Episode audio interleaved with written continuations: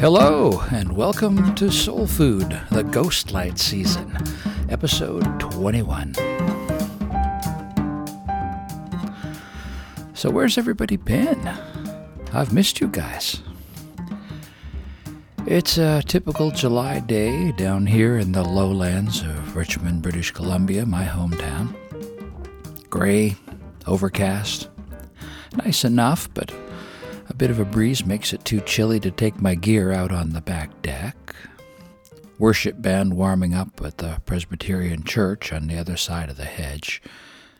Typical Sunday morning, just like ordinary times. Or not so much. The worship band hasn't had occasion to warm up since back in early March. So I guess you'd have to say quite extraordinary times, in fact. Certainly, I've never lived through anything like this. Have you? If so, I expect you're about 103. How was that whole Spanish flu thing, anyhow? You're still here, so that's some encouragement. Okay, let's go straight to the mailbag.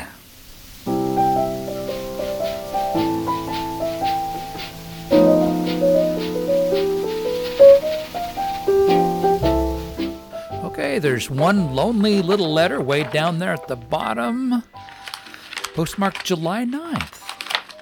Oh, it's a long one. Dear Soul Food, any more podcasting soon? And that's from Spanky in North Vancouver. Well, Spanky in North Vancouver, okay, let's. Looks like this is going to be a long one the Making Up for Lost Time edition. My apologies if it runs a bit long, but hey, you got a pause button. Use it. I want to play you a tune that I've been looking forward to putting on the show from the very start of this whole Ghostlight project. One day in 2004, I started a playlist of what I wanted to listen to that day. And then instead of starting another temporary What I Want to Listen to Today playlist the next time there was a clump of tunes I wanted to listen to that day, I just added those tunes to the top of the playlist I already had. And I continued doing that as the year went along, adding new songs that caught my ear. They could be brand new songs, they could be old songs, old favorites. Didn't matter. Whatever I wanted to listen to, I added it to the top of the list and rearranged the tunes that were already in the playlist so that the ones I most wanted to hear were at the top. Eventually, it occurred to me that I was accumulating a pretty nifty collection of the soundtrack of my year. And as the end of 2004 approached, I realized that, with a few tweaks, I could have myself a New Year's Eve top 100 countdown, just like back in 1968.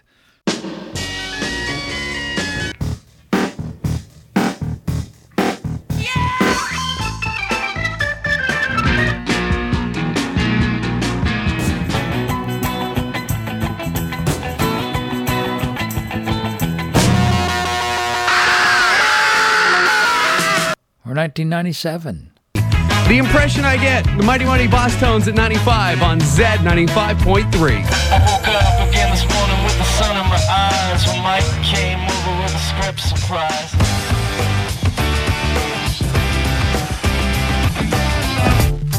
Joni Mitchell never lies.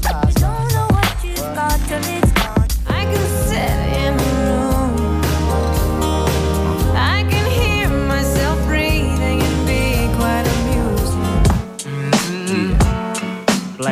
Productions. We out, we out, ride. We out, we out. So that became a tradition. Keeping up a Hot 100 playlist through each year and then more or less ranking it to mark the turning of the calendar. Though I don't think I've ever actually managed to play through my countdown on New Year's Eve. Someday. All that to say, there's only a handful of tunes that have turned up in multiple years I've got to listen to a song a lot in a particular year for it to merit a repeat appearance on the annual Hot 100 list. But if it was one of the songs of the year, it goes on there. Well, two of those rare recurring tunes were by the guy who wrote the music that's kind of become our theme song here on the podcast, Nelson Boschman. One of those repeat offenders was Jerusalem Hymn. The other was Song for Ordinary Time.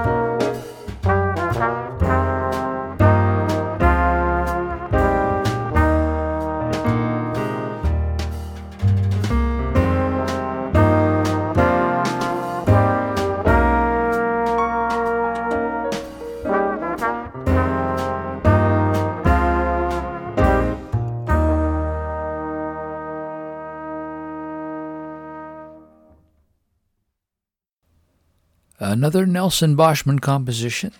That's him on the keys, with Bria Skonberg playing trumpet before she ran off to the jazz mecca of New York City. Adam Thomas on bass, Kenton Weens on drums. Wonder if his middle name is Stan. And Lance Odegaard on trombone. We'll play something by Mr. Odegaard a little later on the show. Song for Ordinary Time. I don't know about you, but since this whole plague thing really kicked in, don't you find the days kind of drift by, unnumbered? Does anybody really know what time it is? Yesterday, my wife wondered if it was Sunday. Nope, Friday. Pretty sure we're in June, though, uh, July. Not many days have something to distinguish them. The date book's mostly empty. The days drift slowly on the page. Bruce Cockburn said that.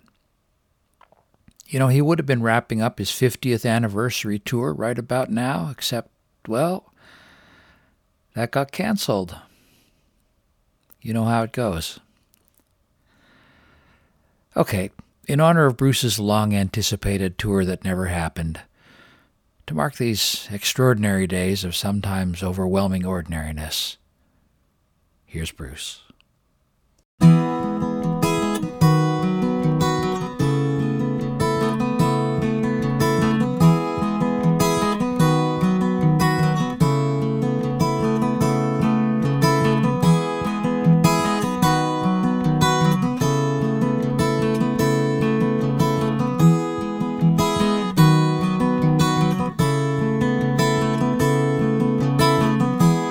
Sunset is an angel weeping, holding out a bloody sword. No matter how I squint, I cannot make out what it's pointing toward.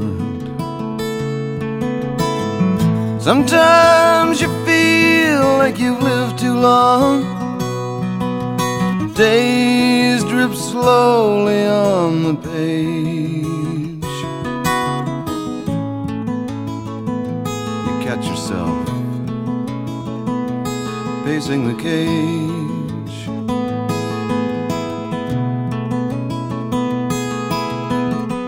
I've proven who I am so many times. The magnetic strip's worn thin. And each time I was someone else, and everyone was taken in. Powers chatter in high places, stir up eddies in the dust of rage.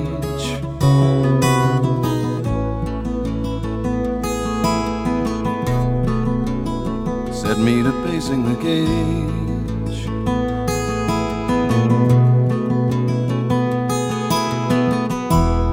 I never knew what you all wanted, so I gave you everything. All that I could all the spells that I could sing. It's as if the thing were written in the constitution of the age. Sooner or later, you'll wind up pacing the cage.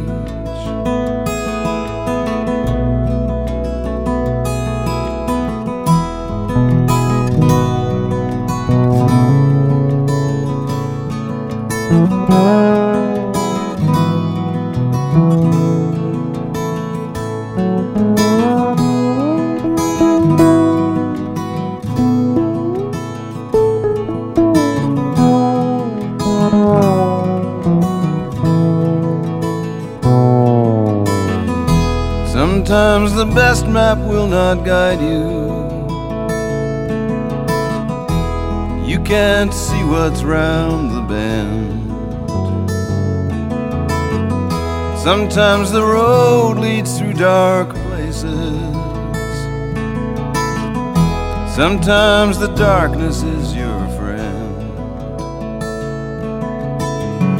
Today these eyes scan bleached out land, or the coming of the outbound stage.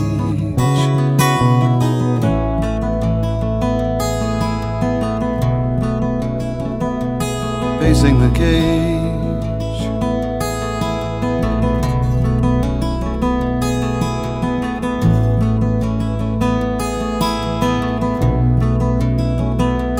Facing the cage.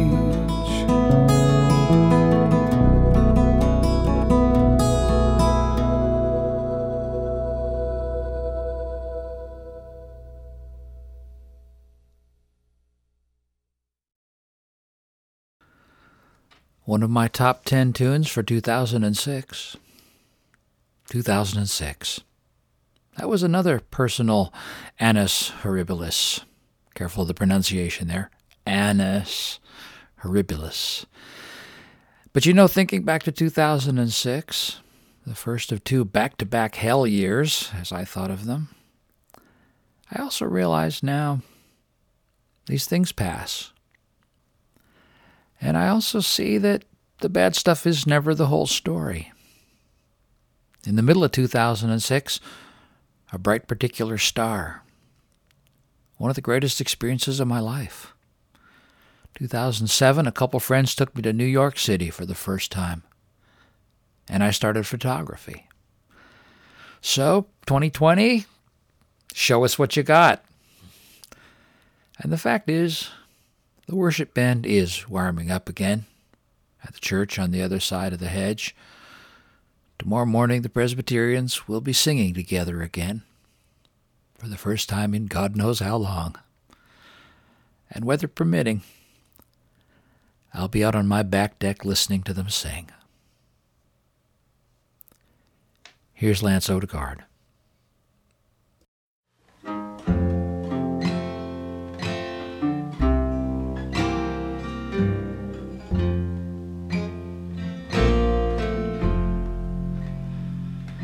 Precious Lord, take my hand, lead me on, help me stand. I am tired, I am weak, I am worn. Through the storm,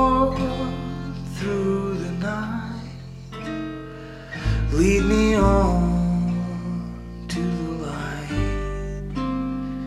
Take my hand, precious Lord,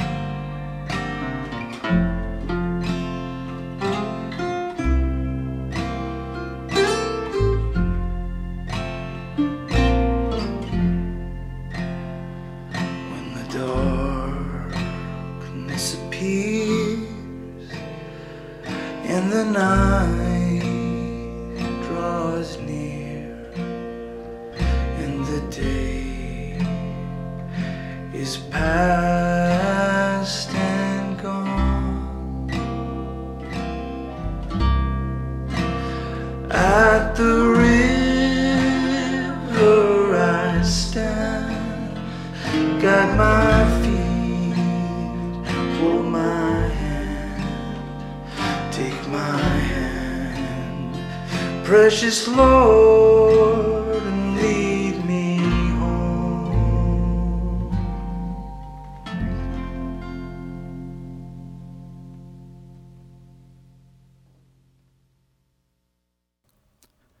Lance Odegaard from his 2008 recording, After a Long Hard Winter, It's Good to Go Home.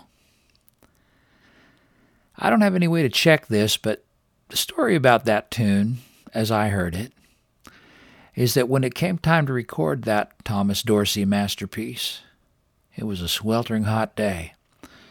And producer Jonathan Anderson just sat Lance down with his guitar in front of a microphone and recorded the tune. In my unverifiable memory, they weren't even in the studio. Maybe in a laundry room? Because the acoustics were right. And in the dark, in that close, sweaty, closed in little room that might just as well have been in Mississippi or Memphis, Tennessee, Lance just whispered out that tune. Now, I've never been much of an Elvis fan. Not since that one pretty good record he made with Scotty Moore and Bill Black back in 1954 in July at Sun Studios in Memphis. Oh, yeah, I also liked his very strange Blue Moon that my friend Paul turned me on to. Okay, and there's that uh, 50s era single of Heartbreak Hotel given to me by the Jessie winning Rick Sonic Genius Colhoun. It used to be his dad's. Has this strange metal center that's stamped Webster Chicago Corporation, and then on the B side, patent applied for. And I have to admit that record's got a lot of that same pared down raw quality of the Sun sessions. I do love that little single. So I think I've got some early Elvis investigating ahead of me. Another prejudice bites the dust. Anyhow, I got to think that Mr. Odegaard had Mr. Presley in his head when he recorded that sublime Take My Hand, Precious Lord you just heard. About 51 years after Elvis sang the tune for his mama on January 13th, 1957 two days before I was born. As I mentioned, Jonathan Anderson produced Lance's rendition, and it happens that John recorded his own treatment of another good old song just for me, and he gave that to me for my 50th birthday.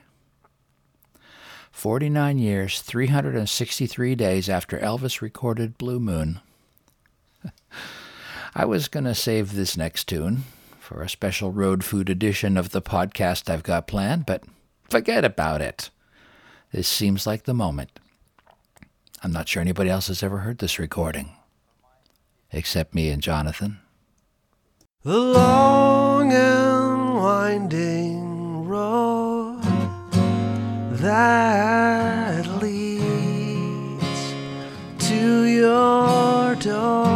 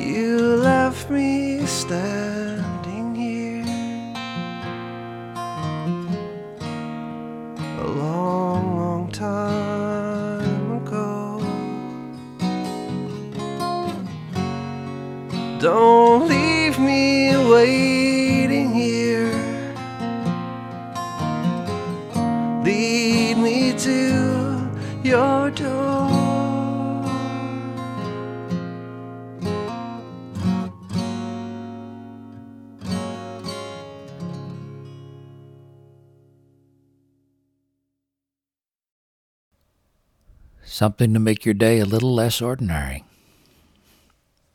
The song's familiar enough, but a recording you've never heard before. That maybe only two people have ever heard before. Thanks, Jonathan. So, ordinary time. In the Christian year, ordinary time refers to all the days of the year that aren't Advent or the Christmas season or Lent or the Easter season.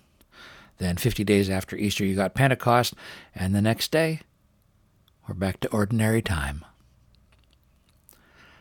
So, as eager as I was to play you Nelson's Song for Ordinary Time in these extraordinary, ordinary times, I wanted to wait until we got back to proper, ordinary time before I played it for you.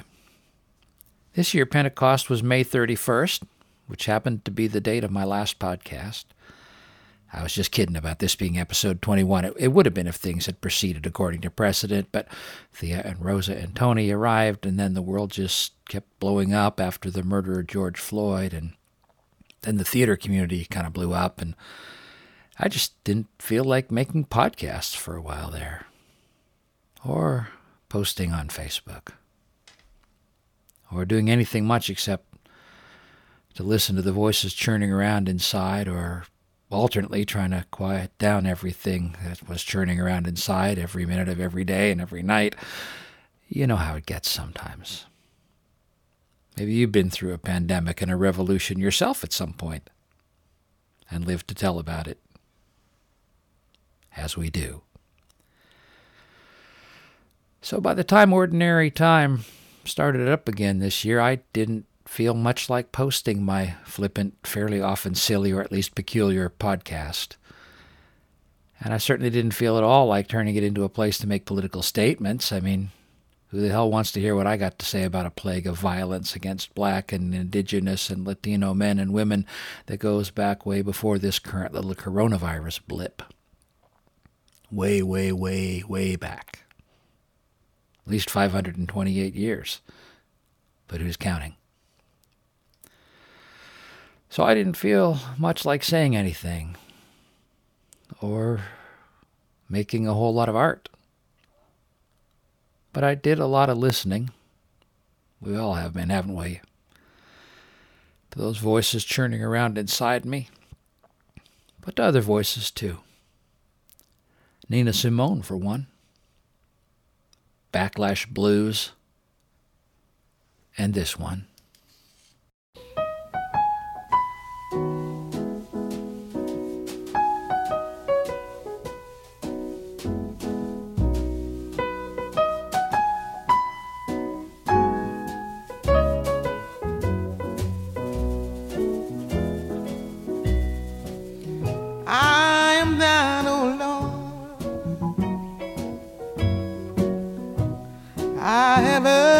her voice told thy love to me.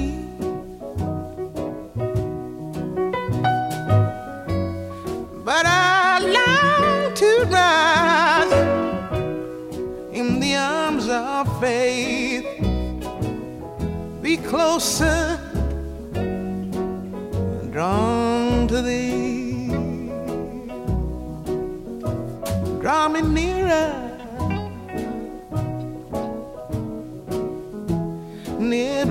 Blessed Lord, to the cross where thou hast died. Draw me nearer, nearer, blessed Lord, to thy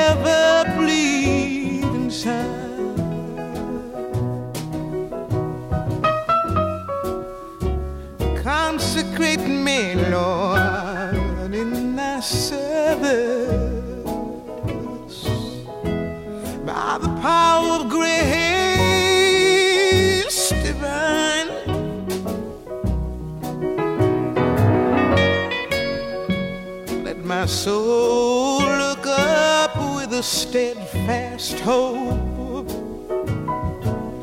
My will be lost in thine. Draw me nearer.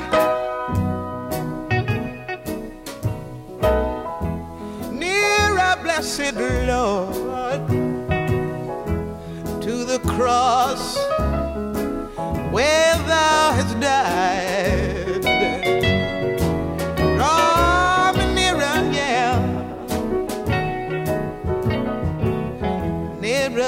Blessed Lord,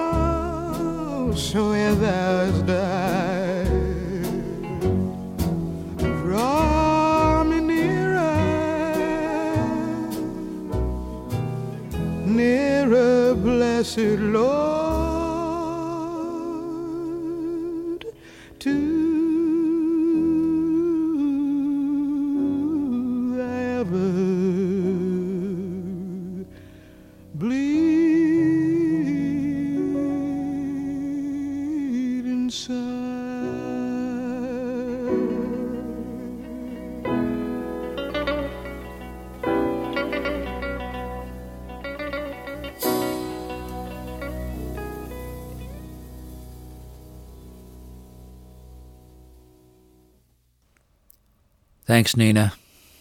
I needed that. June was a rough month, wasn't it? Things aren't fixed yet, obviously. These are still extraordinary times and extraordinarily difficult. Except what I've been reading and thinking about says that no, they're not actually so extraordinary at all. Plagues and oppressive regimes and riots and revolution and people finding a way through it all somehow. Those aren't extraordinary times at all. They're ordinary. They're the whole reason we needed Advent and Christmas and Lent and Easter and Pentecost in the first place. So it ain't fixed yet. Still a pandemic, still racism and struggle and pain. But on this ordinary Saturday in July, the Presbyterians are singing again. And over in England, they're playing football again. Liverpool are finally champions after a 30 year wait. But who's counting? Except everybody in Liverpool. And tomorrow night, I'm going back to the movies. Going out to the movies. Vertigo at the Rio, which Sight and Sound magazine crowned the greatest film of all time, playing at the theater that I dubbed to be Vancouver's greatest vintage movie palace since the Ridge. I saw Vertigo years ago, and I didn't like it. So why on earth would I go see it again? Because Andrei Rublev. Because Joni Mitchell's Mingus album, and because Frank Sinatra, and because The Godfather. Things I didn't like or that I full on disliked when I first encountered them. But I figured there must be something there. It wasn't their fault I didn't like them. The shortcoming wasn't in the art, it was in me. And now Mingus and The Godfather and Frank, the music, not the man, and especially Andre, are in my personal artistic hall of fame. I gave them time. I checked in again every few years, and eventually, bam, favorite. Just took me a while to clue in. Especially Andrei Rublev. My two list making, all time fave quoting movie buddies, whose movie tips were always on the money, had the same number one unquestioned favorite film of all time on their lists, and they keep lists. Andrei Rublev by Andrei Tarkovsky. Andre by Andre. So I figured I should watch that movie.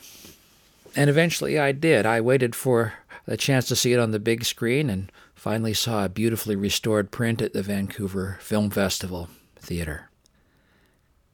And I almost died. It was so boring. Three hours and 25 excruciating minutes worth of boring. But Mel and Peter loved it, so I got the DVD and watched it again. What was the deal here, anyhow? There's hardly any dialogue. All those Russian monks looked the same. Which one was Andrei Rublev? Scenes went on and on and on and made no sense. And what was with the guy, those guys in the balloon at the beginning, anyhow? Which one of them was Andrei Rublev? I had no idea.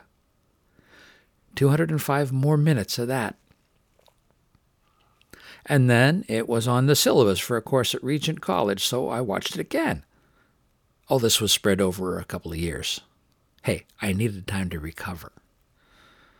This time I watched it in chunks, like you'd read a novel not all in one mind numbing go. And this time I allowed myself to cheat, and I read about each section as I reached it. Finally figured out who these dreary Russian looking people were. Which one was Andrei Rublev? Which ones in which scenes had actually been in a prior scene?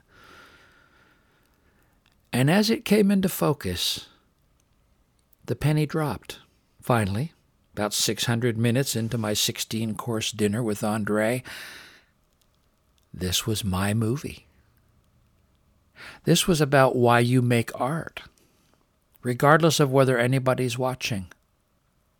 Why you make art even if the world is falling apart. Why you have to make art, even when it seems like there's no point, or there are better things to do.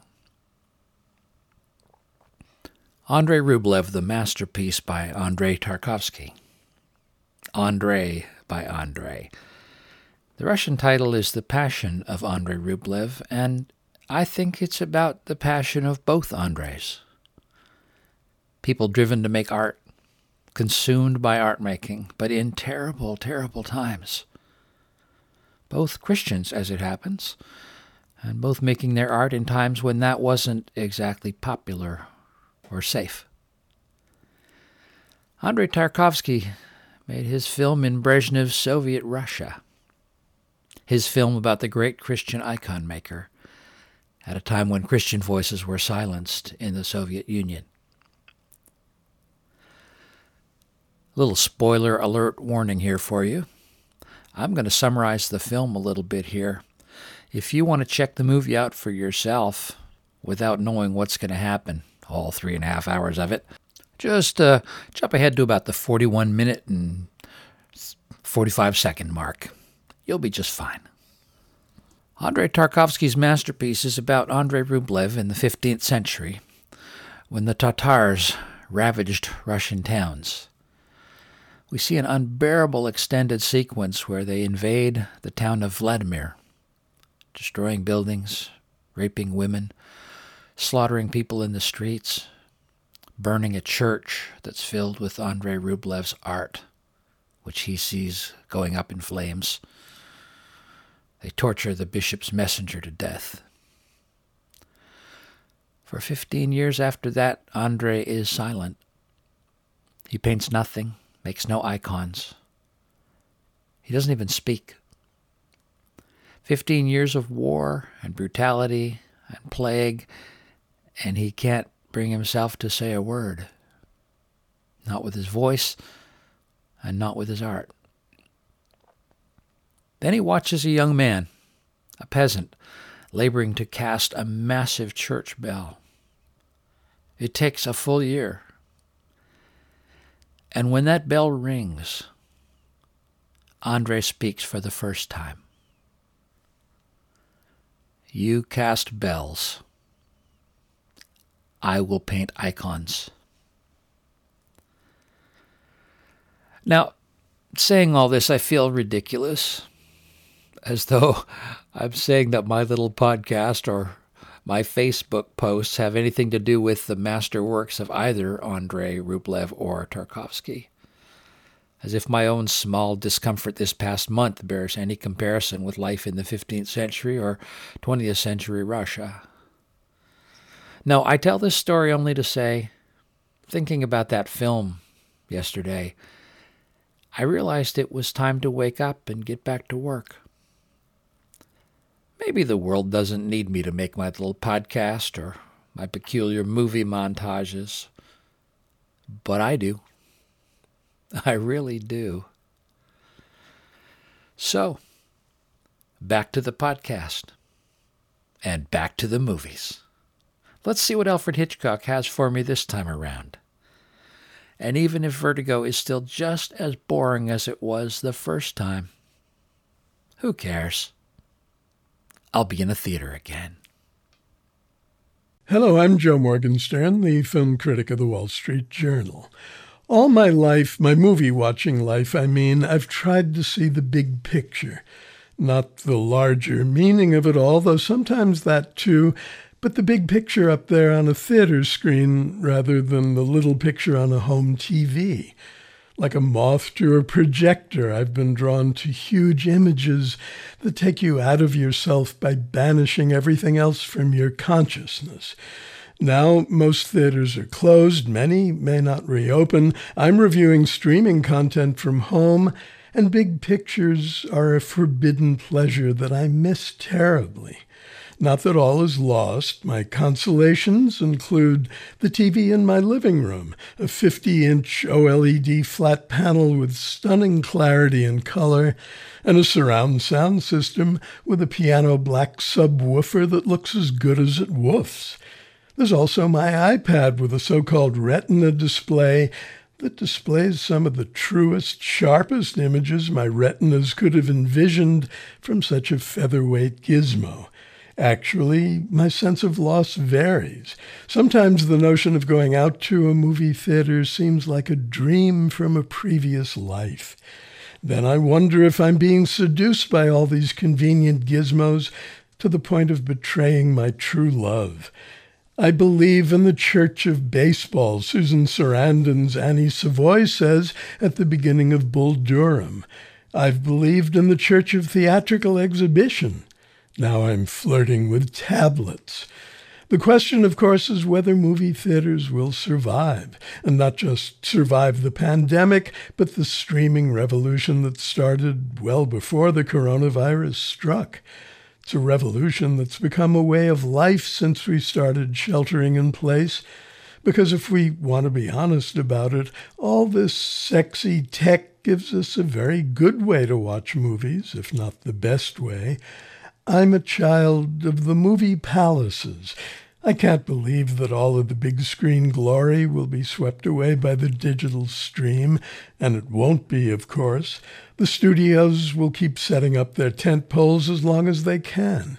Independent theaters face a bleak future because specialty channels are opening the curtain ever more widely on indie films and cinema history. Still, our human need to congregate will keep driving us to populate a declining number of multiplexes for years to come. It's a time of bewildering transition for the movies, along with everything else. I know I'll be watching more and more films at home and even liking it. But when the world opens up again and the Aero Theater opens up again and shows a 70 millimeter print of 2001 A Space Odyssey or Lawrence of Arabia again, I'll be at the head of the line. I'm Joe Morgenstern. I'll be back on KCRW next week with more reviews. I wanted to introduce you all to my favorite film writer, Joe Morgenstern. I have an uneasy relationship with critics, film critics, theater critics, even people who just like to criticize in general. We've become a generation of critics, haven't we? But I have found a way through the tangled underbrush of movie criticism. Find somebody you like and take their advice. If you find somebody whose tastes line up with yours, whose sensibility and maybe even their spirit seems akin to yours, stick with them. And for me, that somebody is Uncle Joe. He's a gifted writer. I love hearing what he's got to say about movies, even the ones I'll never see. But he's also a gifted watcher. Joe appreciates movies. And by that I mean he celebrates what's fine in a film, and I mean that when he talks about a film, his observations increase its value. Appreciation. You look through his eyes and you see better. He does a weekly review for KCRW in Santa Monica, one of my favorite radio stations. It kept me going during a summer spent literally in the desert, between terms at Cal Arts, and it figures prominently in my play The Top 10,000 of All Time. If you don't happen to live near Los Angeles, you can listen to his weekly review on his podcast, Film Reviews by Joe Morgenstern. You can also read him in the Wall Street Journal if you want to pay for a subscription, but I'd rather just listen to Joe talk. What a guy. Speaking of the Church of Baseball, as he was. I should let you know that I'm cooking up a special edition of the Soul Food Ghost Light podcast along the lines of the Easter Presents shows back in April. But this time it's about baseball. We're coming up on what would have been the All Star break, though if you don't have baseball, you don't have stars, and you don't need a break. But I wanted to celebrate the great game with a version of an anthology show we did at Pacific Theater back in the spring of 1998. Nine innings of glorious baseball writing, mixed in with some swell baseball tunes. I'll need to make sure I get Susan Sarandon into the studio for that. And speaking of 2001 A Space Odyssey, as he was, I got a nifty little closer for today's movie ish show. When I was talking about Andrei Rublev, I, measure, I mentioned a couple of my list making all time fave quoting movie buddies, Mel and Peter. The latter of those is Mr. Peter Norman, who also compiles a Hot 100 list of his favorite tunes every year. We swap CD samplers from those every year. Remember CDs? And who refreshes his top 100 movie list at least annually, sometimes quarterly. He's not my brother from another mother. He's my identical twin from another mother. Anyhow, me and Peter were swapping frivolous, movie obsessed emails, and he told me the story of poor Alex North, who composed the musical score for Stanley Kubrick's 2001 A Space Odyssey. What? I hear you saying. I thought Johann Strauss composed that. Or, or was it his brother, Richard Strauss, or Richard Strauss or or was or was he like his nephew or great nephew once removed or something like that? Well, you're right. Something like that. See, Alex North did the music for Kubrick's Sandals and Bathrobes extravaganza Spartacus, so Stan hired him to do the same for his new sci fi flick that he had up his sleeve. Mr. North composed 40 minutes of music in two weeks' time.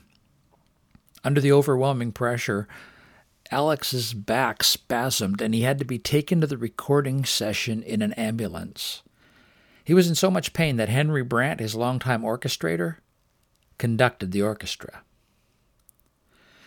But while good old Al was agonizing away on his lifetime masterwork, the score to 2001, Mr. Kubrick kind of fell in love with the temporary tracks he had been working with during filming and editing.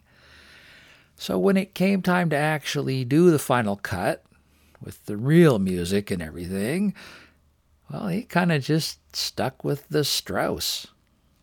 And he kind of just forgot to mention that small detail to poor Alex North, the composer. Like, he didn't even quite get around to telling the guy that his music wasn't in the picture right up to the big public premiere of the movie.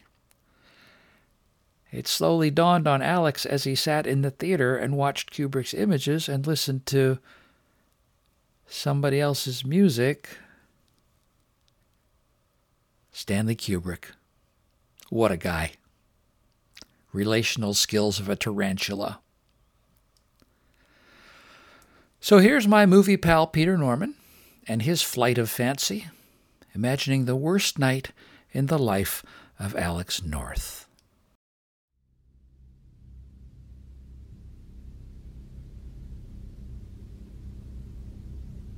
I just imagine cheerfully settling into your seat, date in tow, excited chatterers all around, paparazzi bulbs a poppin', all the elements of a big night. And then that first epic music sting with the Richard Strauss.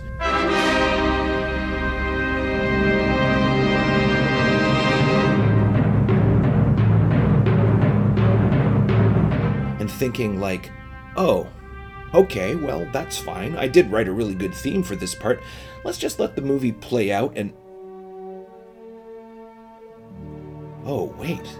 Is that spaceship docking to the strains of Johann Strauss?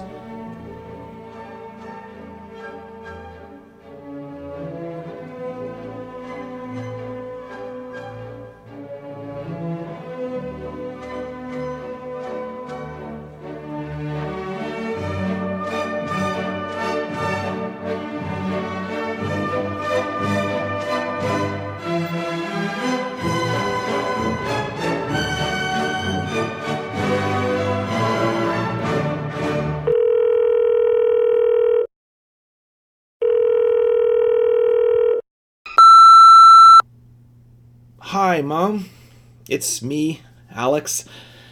So, about that movie I mentioned, I'm not so sure you should go see it with Mimi this Friday after all. It's a bit, well, maybe not your cup of tea, and, uh, I guess maybe they. My music, uh, not so much. Not so prominent, I mean.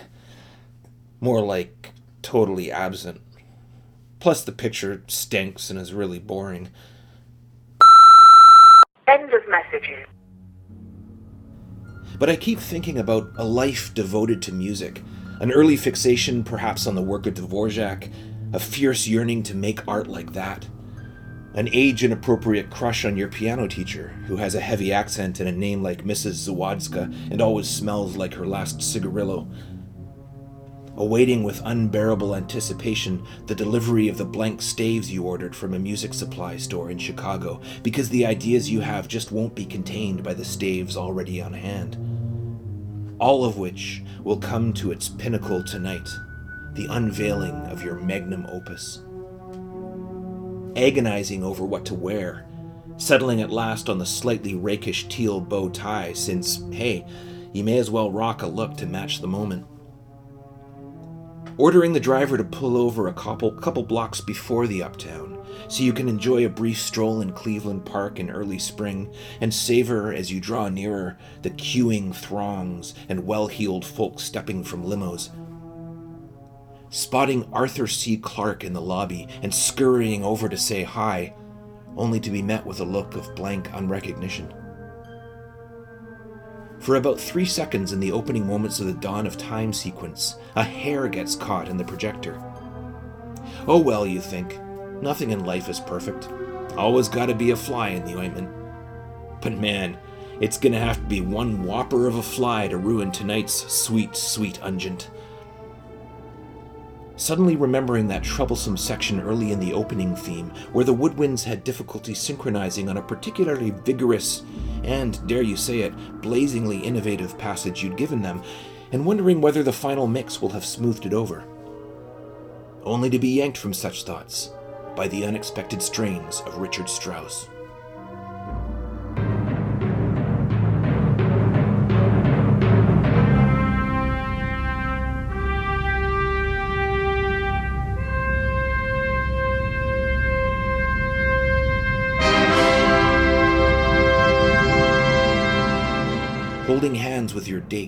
Glamorous, internationally renowned violinist, only to watch that hand, as the film progresses, gradually extricate itself and slide away.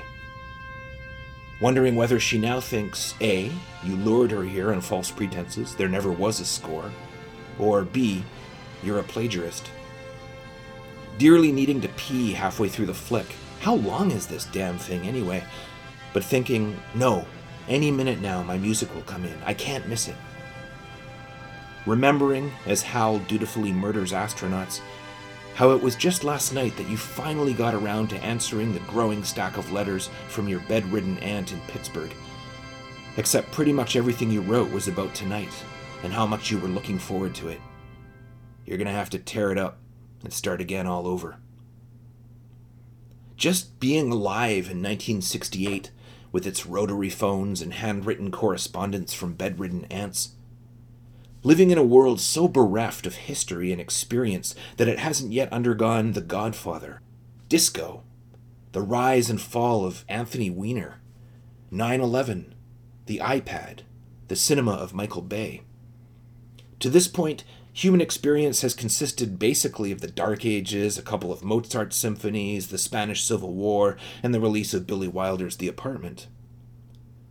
Being blissfully unaware that a six year old boy currently living in Syracuse will grow up to fix the camera with his smoldering eyes and say, You had me at hello seeing the number 2001 on screen and having more or less the same relationship to it as later audiences will to the 2049 in Blade Runner 2049. Being totally unaware that more than 50 years from now, your present humiliation will give some dude in Etobicoke the inspiration to procrastinate his daily novel writing quota by writing about you instead.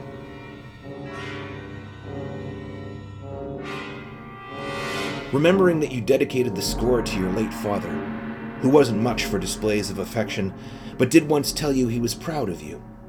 This after you hit a ground rule double in Pee Wee despite your severely underdeveloped upper arms. Wondering what was so fucking great about all those Strauss boys anyway, speculating on their upper arm strength.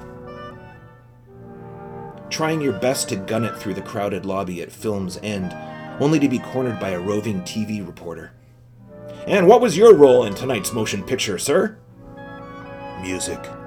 Sorry, could you speak up for the camera? Music. I did the music. Ooh, yes, the music was terrific, sir. Very stirring. Very well selected. What did you do exactly? Conducting? Performing? I. Sorry, listen, I've got to run. I have to, uh, go to the after party trying to recall if anyone actually said anything about an after party. Later, reading in Variety magazine that yes, they did, and wow, was that party a humdinger. But they somehow neglected to mention it to you.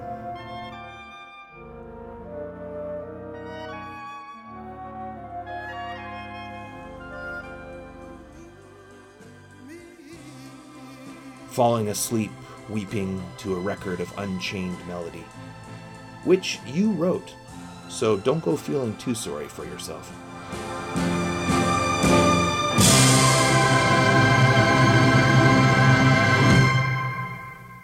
It's a cruel, cruel world, same as it ever was. Just ask Alex North, or Andrei Rublev, or oh, anybody who happens to be living through a global pandemic. Is that redundant? Like, if it's a pandemic, isn't it by definition global? Oh well, Department of Redundancy Department. That's it for today's edition of Soul Food, the Ghostlight season. Mr. Brooks Williams, take us home.